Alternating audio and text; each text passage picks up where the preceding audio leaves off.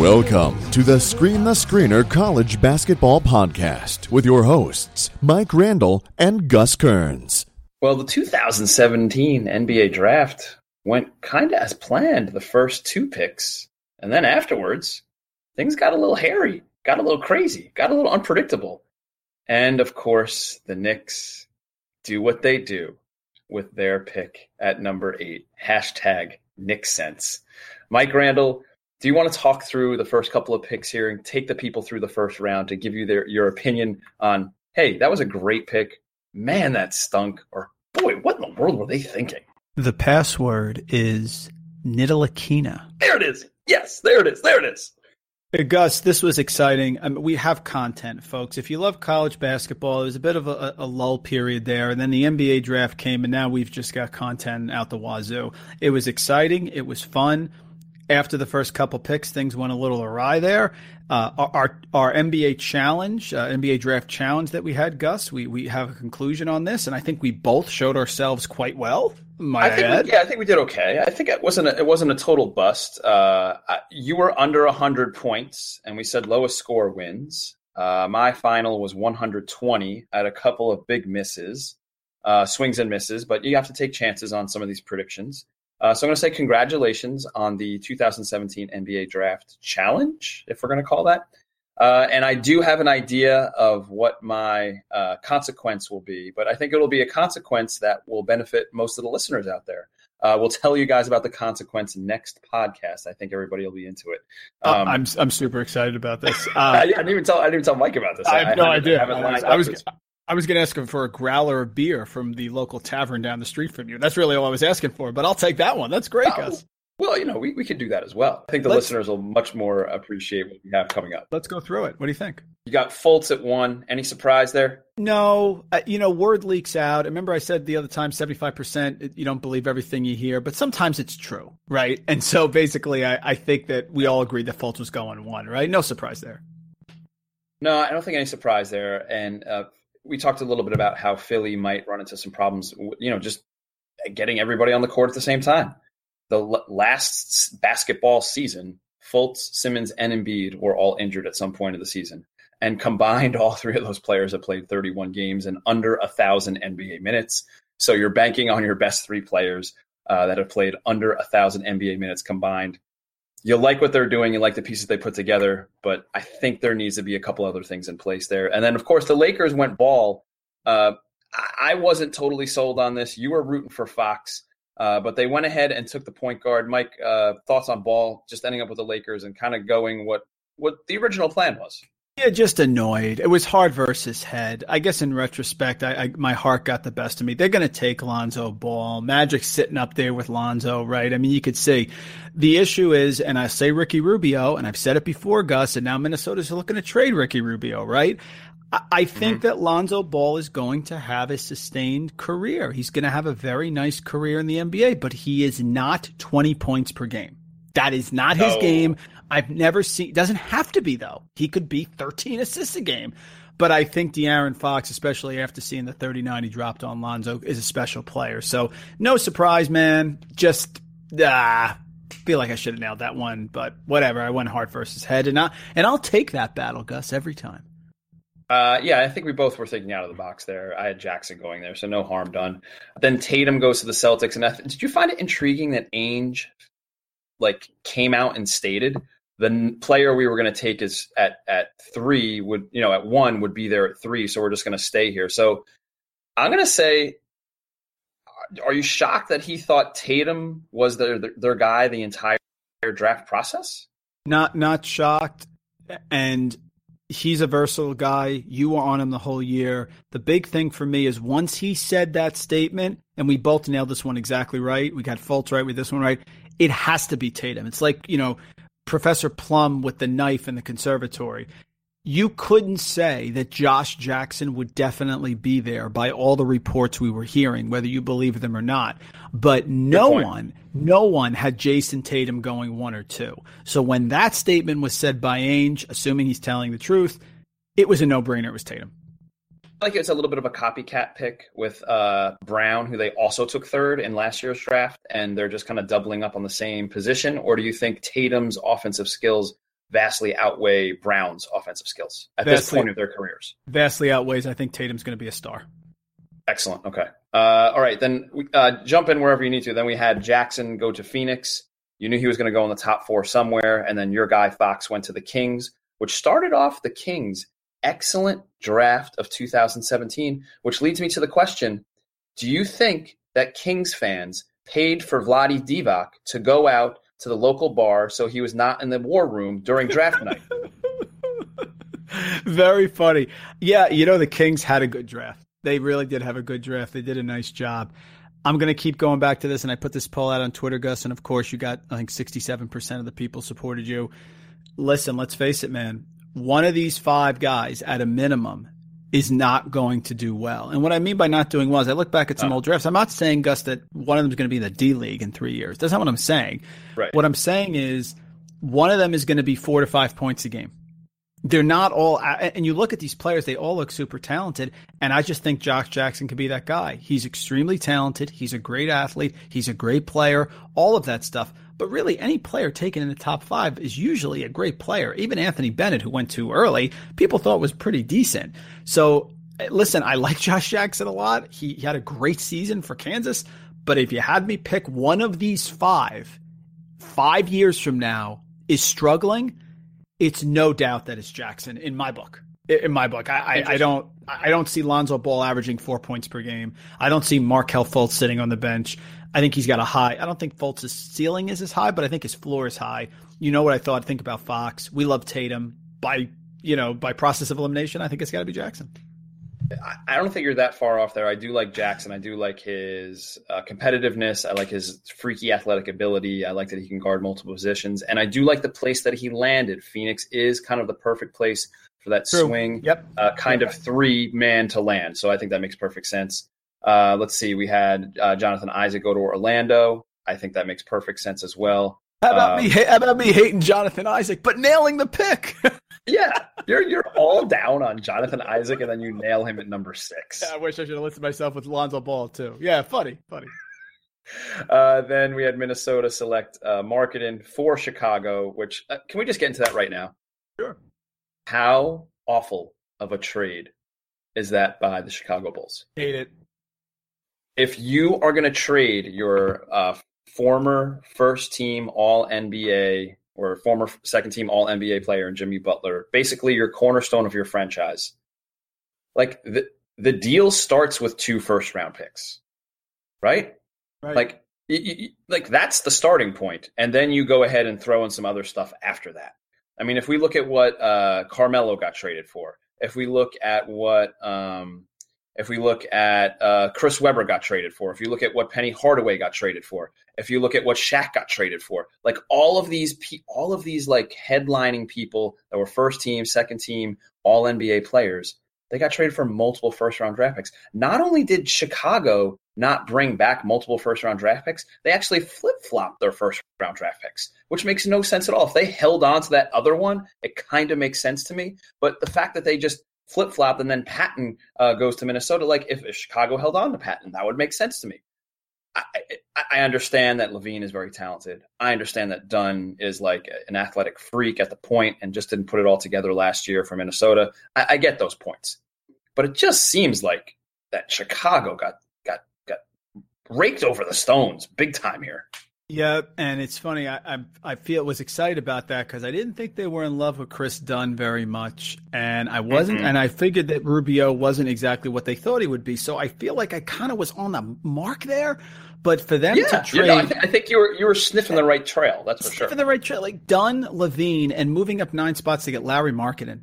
I get it. They don't think Jimmy Butler is a 25 guy, 25 points per game. But on that team, with Thibodeau, Minnesota is headed in the right direction. I agree with you, Gus. I don't like the trade at all. Maybe they just wanted to get rid of him.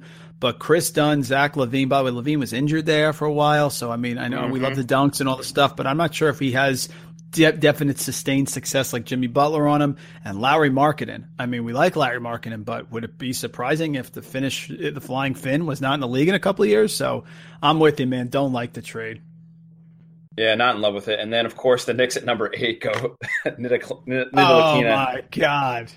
And I think you nailed this perfectly on Twitter with the tweet that you put out regarding Knicks fans after that pick was after that pick took place. It's like my most popular tweet ever. I finally found the GIF of the guy jumping out the window, which, by the way, is very hard to do on your phone if you try to find it. I finally was able to search for something and got it. Gus, I don't get it. It reeks of arrogance to me with Phil Jackson. Listen, if you look back at past drafts, guys, the European players don't dominate the NBA when they're drafted. By the way, can we please? I know Dirk Nowitzki. I get it. Okay, I understand that. But guys, it's not like that is a rule. It's more the exception. This is Phil Jackson. Do you remember Dirk Nowitzki? He couldn't get off the bench for Don Nelson his rookie year. Yeah, that's correct. And Don Nelson was like the guru of the foreign guys, right? But the idea that Phil Jackson sat there, Gus, and said, I hit lightning in a bottle with Porzingis, which he did, a pick that was booed off the stage being an all-star, I think is lightning in the bottle, okay? And decides to go back overseas again. And I don't mind it, Gus, but Malik Monk dropped 47 on North Carolina out of a Kentucky program that we'll get to later that has produced sustained success players across the board. That is a colossal mistake. I don't want to hear these people on Twitter telling me about Frank Ntilikina. You haven't seen Frank Ntilikina play. You're not watching French games on TV. You're not ordering French NBA TV and watching Ntilikina. None of us have any issue with the guy. We don't even know whether he's going to be good or not. Give me a break. The issue is that he passed on an automatic billboard, Broadway, hit the lights guy for another triangle, euro, trapezoidal guide. You don't go and plop $100 down, Gus, on black and roulette, hit it and do it again. You take your money and you walk away. And he just thinks he's cockier than everybody else. There's reports, Gus, you see this, he's falling asleep in the workouts. It's a disaster. Enough with Ntilikina. He may be fine. Great. Ricky Rubio was the second coming of Magic Johnson. How'd that work out? He had a home run with Porzingis. Congratulations, Phil. Take Monk. Take the three-pointers. Take the superstar. Start getting fannies in the seats in the Garden. It's just cocky Phil Jackson. It's Knicks sense. # Knicks, yes, sense. Yes. So here's the last thing we'll say on this, and then I think we'll move on down the draft. If he, like Jay Williams reported, if he's falling asleep during workouts in the United States, then what are the odds that he actually traveled overseas to see live game action with either Porzingis or Ntilikina? And I'm staying consistent, Gus. I don't know if he's falling asleep, but it's not like he's wide-eyed and bushy-tailed and those reports are coming out. And by the way, have you seen him walk recently? The guy is really hurt there. I mean, This is just not what you and Jerry West still looks like and shoot it up tomorrow. I'm just saying the whole soup of Phil Jackson, the Knicks, does not work. Terrible job. I don't care how good Frank Ntilikina is. Who are we taking next year? A guy from Czechoslovakia? Does that even exist anymore? I don't think so. We'll get back to the geography later. So sorry. Don't worry. It's okay. And we'll round at the top 10 with one of our faves, Zach Collins from Gonzaga. And isn't it odd that even Portland, they traded two of their first round picks to get the kind of the hometown guy in Collins.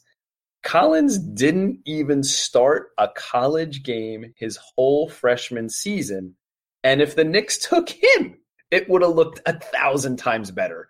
Even if they took somebody that didn't start a single college game, people would have lauded that pick and cheered it. The irony here and the dichotomy between those two picks is absolutely amazing. I can't get away from it. And I say great pick by they must really love Zach Collins. They must see something really special in him because we talked about how they've done a great job drafting up in Portland. And they're going to do something goofy because they had three first-round picks. They weren't going to settle. So I think getting Zach Collins, that might be the move. He might be the special player they're looking for. Yeah, and this is where I have to temper my excitement with the Sacramento Kings a little bit, Gus. Zach Collins goes to Portland. Excellent job by them. 10th overall pick. The Kings get Justin Jackson, and they get a load of garbage in Harry Giles, who we'll get to a little bit later. So to me, Portland, very impressive. Justin Jackson, good player. I like Justin Jackson going to Sacramento. That's fine. But Harry Giles, I mean, gosh, they couldn't sell him fast enough. Zach Collins is a great pick. Now, also in our review, let's be honest here. Congratulations on getting Dennis Smith Jr. right to Dallas. It annoys the heck out of me because I really do believe that if the Knicks don't take Ntilikina, he goes to Dallas. But that's just me having sour grapes. But you nailed that one as well. Great job there. And I got a hit on Zach Collins. So you're hit on Zach Collins at number 10. In the first picks, you got 3, I got 4. We're off to a flying start here, my friend. Yeah, I was pretty happy with how things were going. And we were kind of in the neighborhood with everything. I just felt like if the Kings... we're going to keep the pick at 10 and Ball fell to them. Maybe they would double up with Leaf, and Leaf and Collins are similar players. That was my thinking there. I was going a little bit out of the box. So I understand where they went. Were there any picks in the next, I don't know, let's say 8 or 9 picks, I guess before Milwaukee's pick, and we'll get to Milwaukee's pick in a second, that stood out to you that you were like, or, ooh, we nailed that, or, oh, man, I can't believe that happened? Yeah, I felt badly for you because the only reason I ended up beating you in this is there was a couple players that you had that you thought would either go early and went late or thought would go late and went early. One of them I think that hurt you a little bit was Justin Patton. So Justin Patton ended up going 16 to Chicago. I just want to say I agree with you. I don't like Justin Patton. I agree with your assessment of Justin Patton. I think this guy is destined to sit on the bench. I just think he's going to get drafted. See Jonathan Isaac logic for Mike Randle. So that was the only one there that it didn't surprise me, but was disappointed. We nailed Josh Jackson. We both had him going to 15 to Portland, even though he got traded. I think Monk's a steal at 11. I don't get the Luke Kennard stuff. I don't. I think you have to be a certain level of athlete, and Kennard is not a jump out of the gym guy. He's not an incredible break you down off the dribble. He's got some fakes. He's not super long. I don't like that pick there. He went much earlier. That was one of my big misses. I had Kennard going 19 to Atlanta. He went 7 spots earlier to Detroit. But outside of that, I think everything was pretty standard there. We both have our thoughts on Donovan Mitchell, right, who ended up getting traded. But so far in that group, yeah, vegetable lasagna. Okay, but yeah, warm it up in the microwave. Hit 138 on the microwave, and then vegetable lasagna is still pretty good. I'm with you. Not as good as meat, but it's fine. Yeah, it's fine. Let's hit up. I have 2 thoughts on the Milwaukee pick at 17. I think both of us thought that they were going to go different ways here. You were a little bit closer to it than I was. How do you feel about DJ Wilson? Just because you did do a little research on him while writing for BT Powerhouse. Love DJ Wilson. I think it's a tremendous pick. He's super versatile. The only issue with DJ Wilson is people think he's soft, and I think he'll have a chance to prove that. I mean, he's a legit 6'10", hovering around 6'11". He can go inside. He'll learn to go inside, but he's a true stretch player. I thought they would go big guy. I thought they would go Bam there. Now, Bam went earlier to Miami. Nice job by Riles there without a bio. So we don't know. Maybe they would have. I think it's a very solid pick for them. What do you think about DJ Wilson?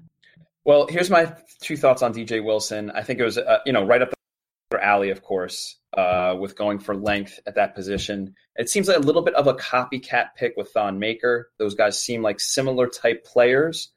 With a similar skill set, maybe a little bit more range from Thon.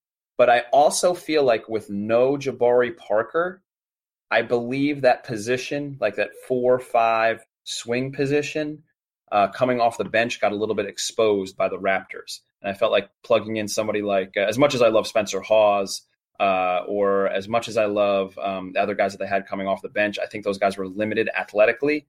And I think that DJ Wilson can fill that role athletically, and they might not need to ask him to do too much in that position. So I do like the fit, and it does fit the profile for the Bucks. I just thought it was a little bit early for DJ Wilson. I'm hoping nothing for success for the Bucks and DJ Wilson moving forward, obviously, being Bucks fans. But I just thought it was it fit their profile. It wasn't really on my radar, I guess is what I'm saying. And just back to the Miami pick really fast, you knew Riley was going to do something not weird, but just a little off the reservation. And I thought he was going to go Harry Giles and go really off the reservation, but he went Bam. So you're taking this traditional post big when you have a defensive post big and Whiteside there. So I was intrigued that he did something that nobody really predicted. You knew that was going to happen. So it was really hard to try to like prognosticate what Riley was going to do in that particular pick. Totally agree. Everything you just said. Well done. All right, then let's move further down the line. The one thing I'll say right now, the one thing I totally blew, I did not have Tyler Lydon anywhere drafted in the first round, and he goes 2040 to Utah. I was like, oh my goodness, you got to be kidding me. So I feel like I really blew that one, but there's a couple other ones that we nailed. John Collins going to Atlanta. Just say, that sticking with our motto of that they just don't like Dwight Howard, and of course they traded him, so they needed another big. Your breakdown on that was tremendous. It was really, really good on that assessment. Dwight Howard, they trade him right after. I almost feel like after I recorded that, like within 36 hours is that when that trade went through, and then I think that the pod came out a little bit after that, so it was like, yeah, it was a little bit poetic. It was pretty cool. And then Jarrett Allen going to Brooklyn at 22. And if you hit the rewind button at the beginning of the season, you might put Jarrett Allen in as a lottery pick somewhere. So I feel like they got great value there for Brooklyn. And I really was happy that Caleb Swanigan went in the first round. How could you not love that? Absolutely. And I'm going to toot your horn here because you're not going to toot it yourself. You nailed John Collins going to Atlanta at 19. You nailed Jarrett Allen going to Brooklyn. It was a perfect breakdown going at 22. Really did a nice job there. We both whiffed on Ike Anigbogu. I guess people just were not impressed with him and there were concerns about him. So he was way off. I will say this, injury concerns. Injury concerns. Yeah, similar to what happened to Jonathan Motley, I guess. Very true. The one that shocked me is I was positive that Indiana was going to take OG Anunoby. I think he was a more athletic TJ Leaf. He can't score like TJ Leaf, but I thought he would fit in there perfectly. Now, if Paul George leaves, then they're going to need scoring if they end up dealing him. So that's a different sort of thing that we may not have heard about. But I was disappointed. I really thought I had that one nailed.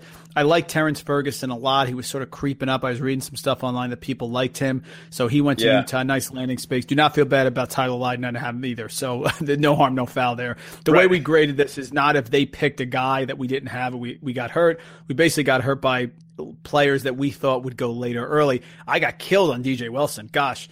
I mean, I had him going 28 to the Lakers. I lost 11 points on that one. So outside of that, it's good to see Semi go, by the way. And you had Semi going to Indiana, which I thought was great. He's a great player, so he ended up going drafted by Semi went second round rather. He went to Boston. He went to Boston. Thank you. And I had him going at 25 to Orlando. So happy for Swanigan though as well. Had Jonathan Motley there. To say right church, wrong pew, right? Yeah, and again, I think the medicals came through with both Motley and Ike Anigbogu that people were not totally thrilled on what they saw with both of them. So they really waited on both of them. And the first round ended up with some cool picks. We had Derek White from Colorado going to San Antonio, and San Antonio does it again. I mean, they did it with Javante Murray from Washington last year, and I feel like now they have their off guard to go with their new little point guard. And both those guys are really long. Oh my goodness, they're going to love playing those guys as backups. And then, of course, Josh Hart gets a first round pick. So kudos to the 4-year starter at Villanova and former national champion getting a first round selection by Utah. Yeah, that was nice. Good type of player there. I was shocked he went in the first round. I thought he'd be early second, but feel good for Josh Hart. He deserves it. Absolutely. It's nice to see that hard work, dedication, and commitment to your program actually pays off and has dividends down the line. That was cool to see. Mike, do you have any other items that we need to get to? Yeah, one thing quick. Again, I'm going to toot your horn for you here. We really got to mention your second round pick podcast, Gus, that you put out there, because predicting the second round is closing your eyes and trying to paint a painting. It's really impossible. And you were remarkably accurate. Some of the great things that you nailed here, I just want to go over them really quick. First of all, you said Philly's going to trade on 39. You didn't make a pick with Philly at 39, Gus. You said, I'm telling you right now, they're going to trade. And they did. That counts. Right. You had that run there for 42, 43, and 44. You had Juwan Evans, Dwayne Bacon, Sindarius Thornwell. By the way, did you see that Dwayne Bacon was introduced as Dwayne Wade? Yeah, I saw that. That's hilarious. But you were within 3 or 4 of all those picks and had great breakdowns on them. You nailed Monte Morris going to Denver at 51. That was an automatic. Because just look at their point guard situation. They have a Moutier who you don't know if you can trust yet. And like we said, as much as we love Jameer is up there in age. They need another point guard. Monte Morris is automatic going there. You had Kadeem Island getting drafted, which I thought was nuts, by the way. No offense. And then you had Alec Peters going to Phoenix. So really, I got to compliment you, man. Really great job on nailing. The second round is hard, and you nailed a lot of players that went. Well done. It was hard to figure out, especially with some of the foreigners. And then, you know, I had a couple total whiffs, too. Like, I thought that Kobe Simmons was going to get drafted. I thought Jonathan Motley was going to get drafted in the second round. Both those guys were nowhere to be found. And I'm just going to say this right now. The Houston pick of Cam Oliver is not that far off. No, absolutely. Yeah. It was not that far off. And I had Wesley Anuwa going to Washington, but I just had him a bunch later. So I loved him as a player. He just went very early in the second round. So congratulations to him. That was and thank you, listeners, for out there who are listening to the Second Round podcast. Thanks for tuning in. It was really cool to try to figure out, put the pieces together, and look at rosters and see what teams needed and see what might still be available. So it was like a fun jigsaw puzzle that you had out on your table that was kind of never done, and you lost pieces to, and then you were trying to jam pieces in that didn't fit. It was fun to figure out. Gus, so now I want to bring a segment back that we had during the season, but it's the off season here. I want to get your rapid reacts. How about a little news and notes from the hardwood? News and notes from the hardwood. So perfect, Gus. We're going to bring it back now. I got a couple things that are going on because some news is starting to matriculate out. I want to say some things, and I just want to get your rapid reaction on it. Sound good? Yes, sir. Frank Mason, Gus, became the first ever AP Top 25 Player of the Year not to be a first-round pick. He went early, much earlier than Draft Express or Tankathon had him going. He went 34th to Sacramento. Looks like he's going to be a backup to De'Aaron Fox. Thoughts, Gus?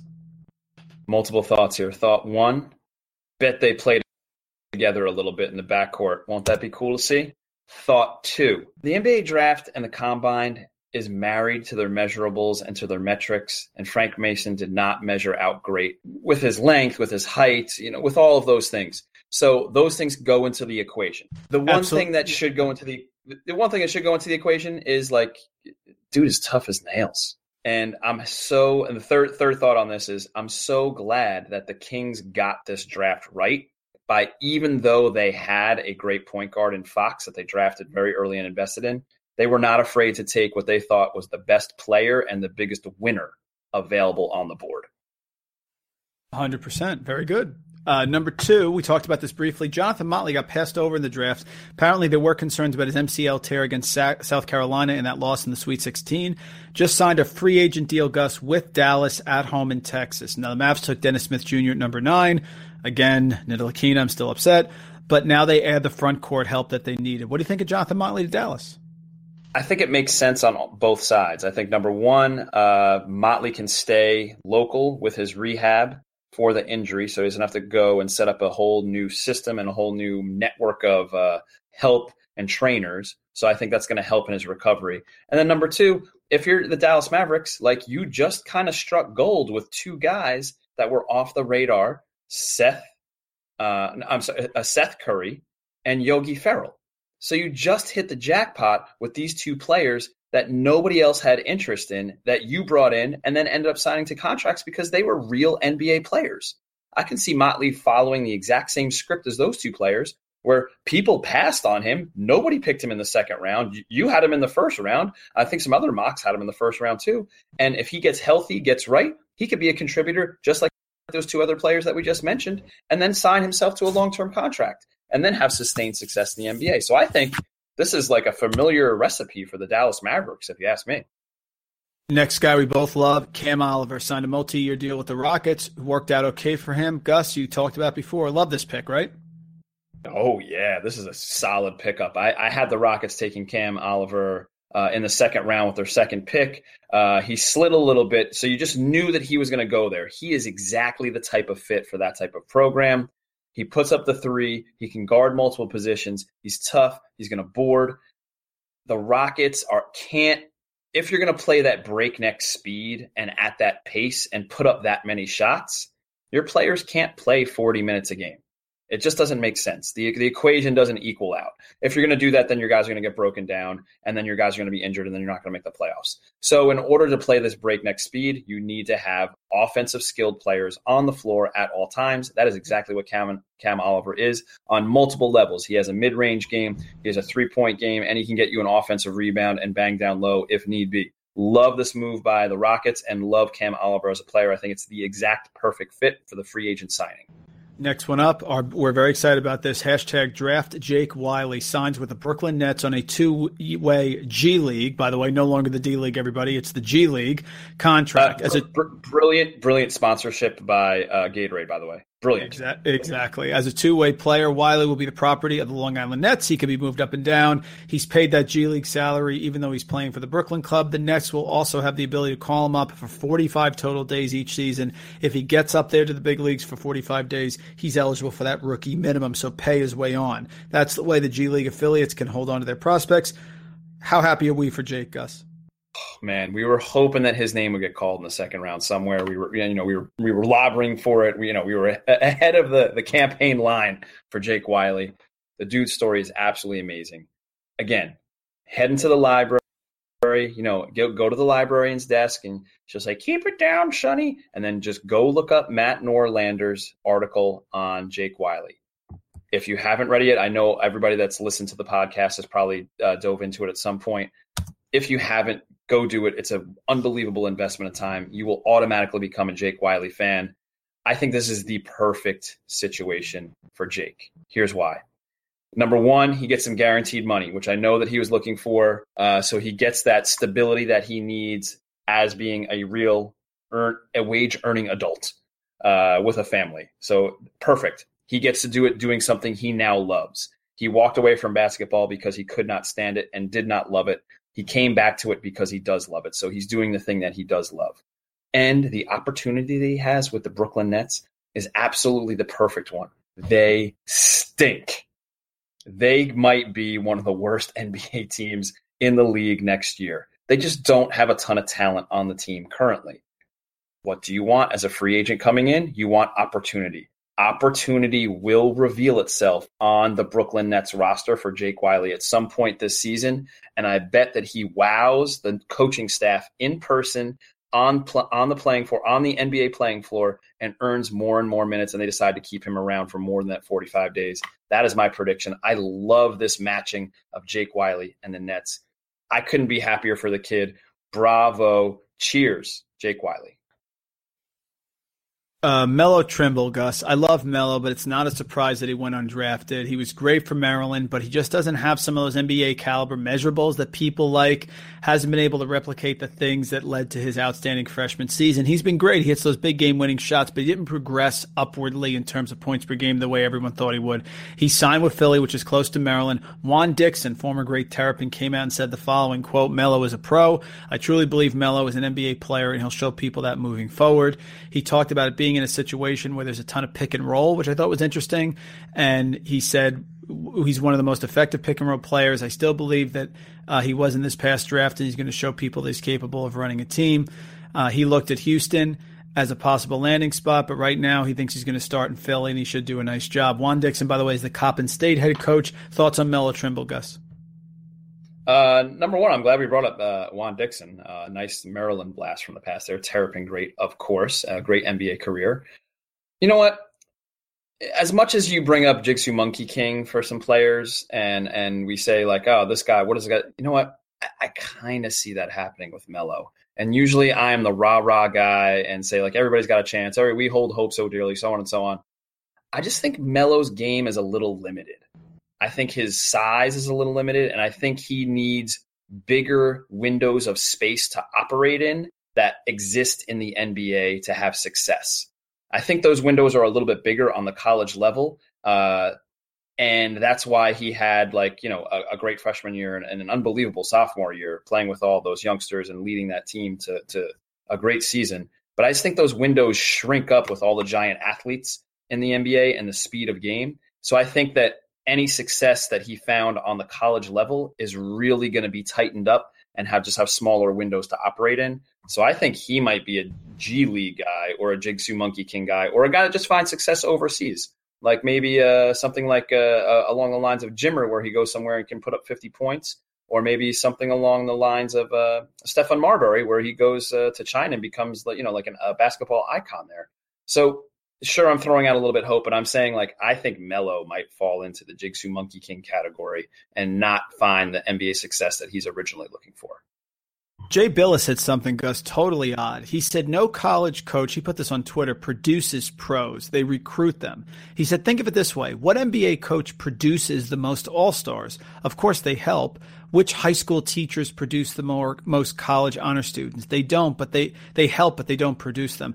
I think this is a bizarre tweet, Gus. I understand that there are some players like LeBron James who were a pro when they entered college. Of course there is. But there's many players, I've mentioned him before, like Lenny Cook, who had talent and flamed out. You cannot tell me that coaches like Mike Krzyzewski, John Calipari, Sean Miller, who's done a great job, Tom Izzo. You can't tell me that those guys don't produce pros. They take players that are good college players and make them great. They're not babysitters. I thought this was a bizarre quote by Billis.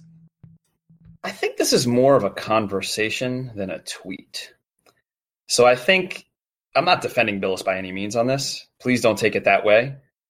He took on a whole bunch of things here that I don't think he knew he was taking on in this one little tweet. He took on coaches.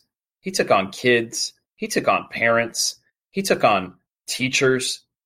He took on a lot of things here that I don't think can be condensed down into one singular tweet. So here are my thoughts on this. Sure, college coaches don't produce pros. They recruit them. Totally agree. I get it. That's what Sean Miller does every year. That's what Bill Self does every year. That's what Krzyzewski does every year. That's what Coach Cal does every year. Absolutely. But what happens to those guys? We'll get to what happens to those guys in a tiny bit, especially at Kentucky. Think of it this way. College produces which NBA team produces the most all-stars? Like, that's up to the fans to decide. That's not up for anybody else to decide. So let's leave that question alone. That seems silly. Which high school teachers produce the most college honor students? You're really going to pin that on, like, think about if your honor student, like, broke up with their girlfriend the day before and they go into their AP test and bomb it and they were expecting to get a 5 and they get a 3. Like, are we really pinning that on a high school teacher or even on that particular student? Like, it just seems like there's so many variables here. So here's my take on this particular comment. Yes, it comes down to the actual individual in each one of these situations. When I say the actual individual, it could be the actual individual being the student athlete. It could be the actual individual who becomes the NBA All-Star, or it could be the actual individual who's just a normal student in your AP class trying to get a 5. The individual does make decisions to be great. The individual takes on the obstacle of taking the AP class and then having the AP test to move forward to count as a college credit. College coach has his NBA pro prospect in there, but that NBA pro prospect went to that particular program to get better. The NBA All-Star seems a little silly because they don't really have a choice. They get drafted. Sure, when they have free agency, you can pull a Kevin Durant or a LeBron James and go where you like to go to try to win a championship. But those opportunities are few and far between. So, yes, the individual does have an opportunity to make a choice to put himself or herself in the best situation for the most success, whether it be in an AP class or at a great program like Kentucky. It just seems silly that Billis would take on so many moving parts and point so many fingers at something that seems very unimportant. So that's my take on this particular tweet. It seems like a longer conversation and seems silly to try to squeeze into 140 characters. And my last one for you, Gus.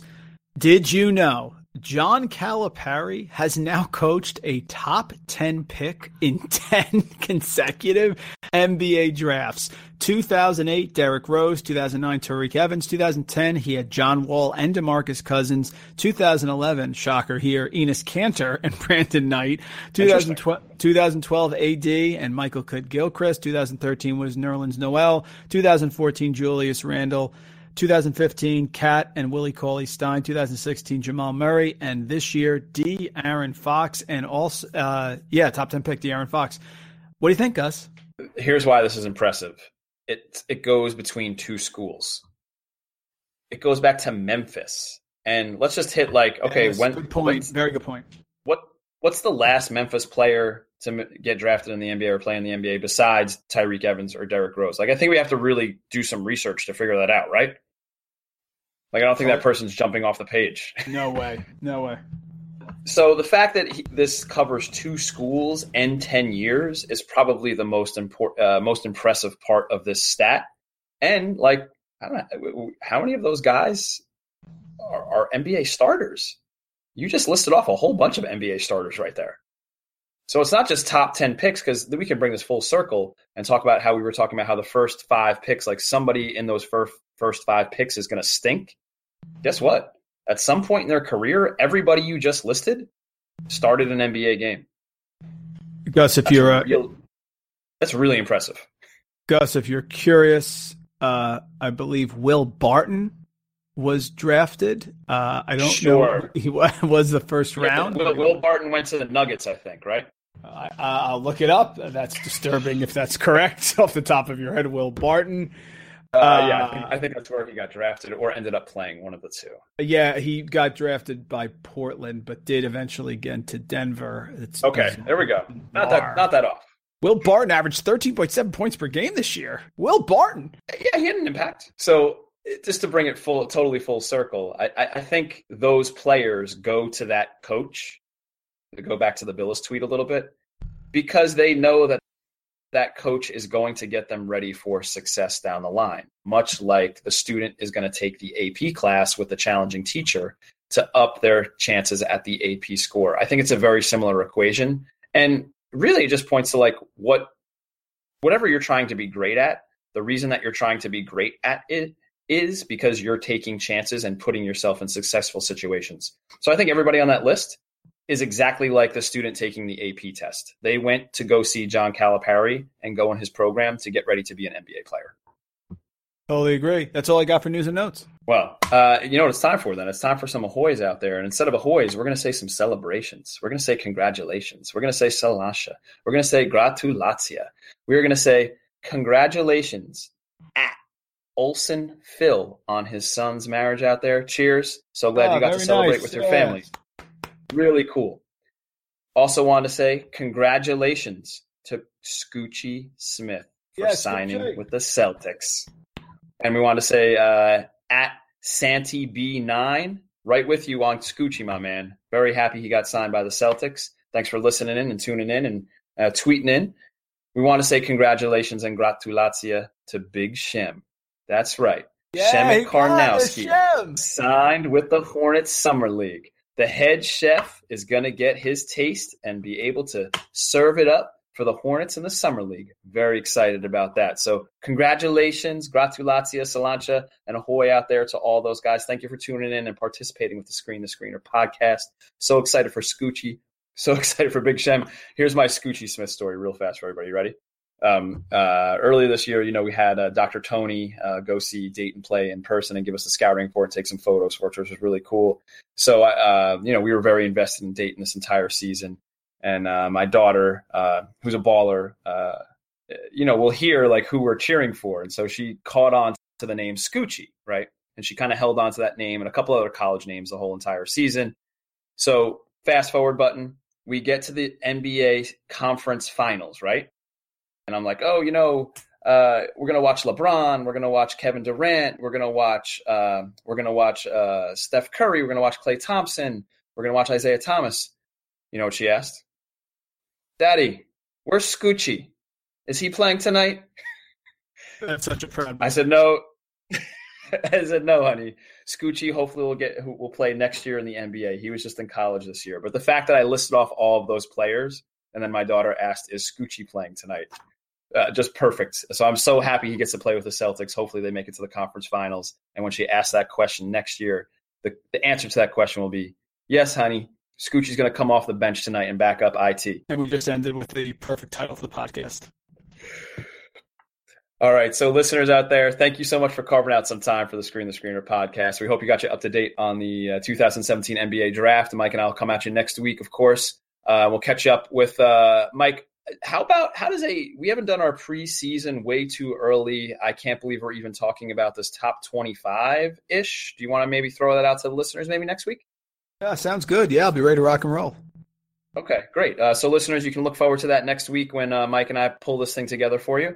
And again, thank you so much for carving out a little time and plugging us into your earbuds, whatever you might be doing. If you're doing some yard work out there, getting your hands dirty in the dirt, maybe you're mowing the lawn and you had those big headphones on instead of little earbuds. So thank you guys very much for tuning the Screen the Screener podcast in.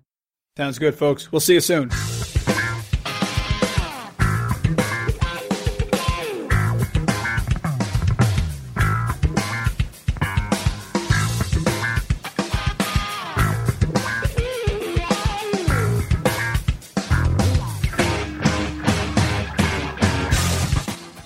There it is. There it is.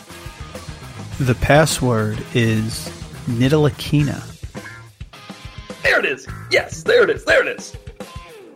I was going to ask him for a growler of beer. Well, we could do that as well.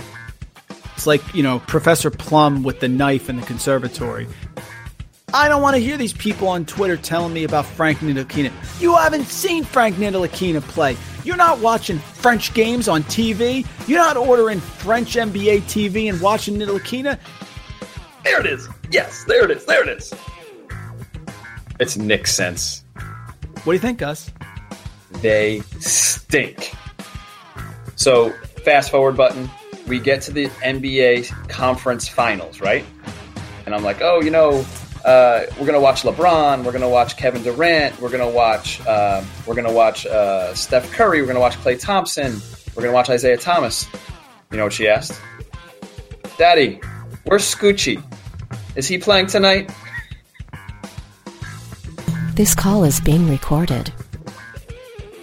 It's Nick Sense. They stink.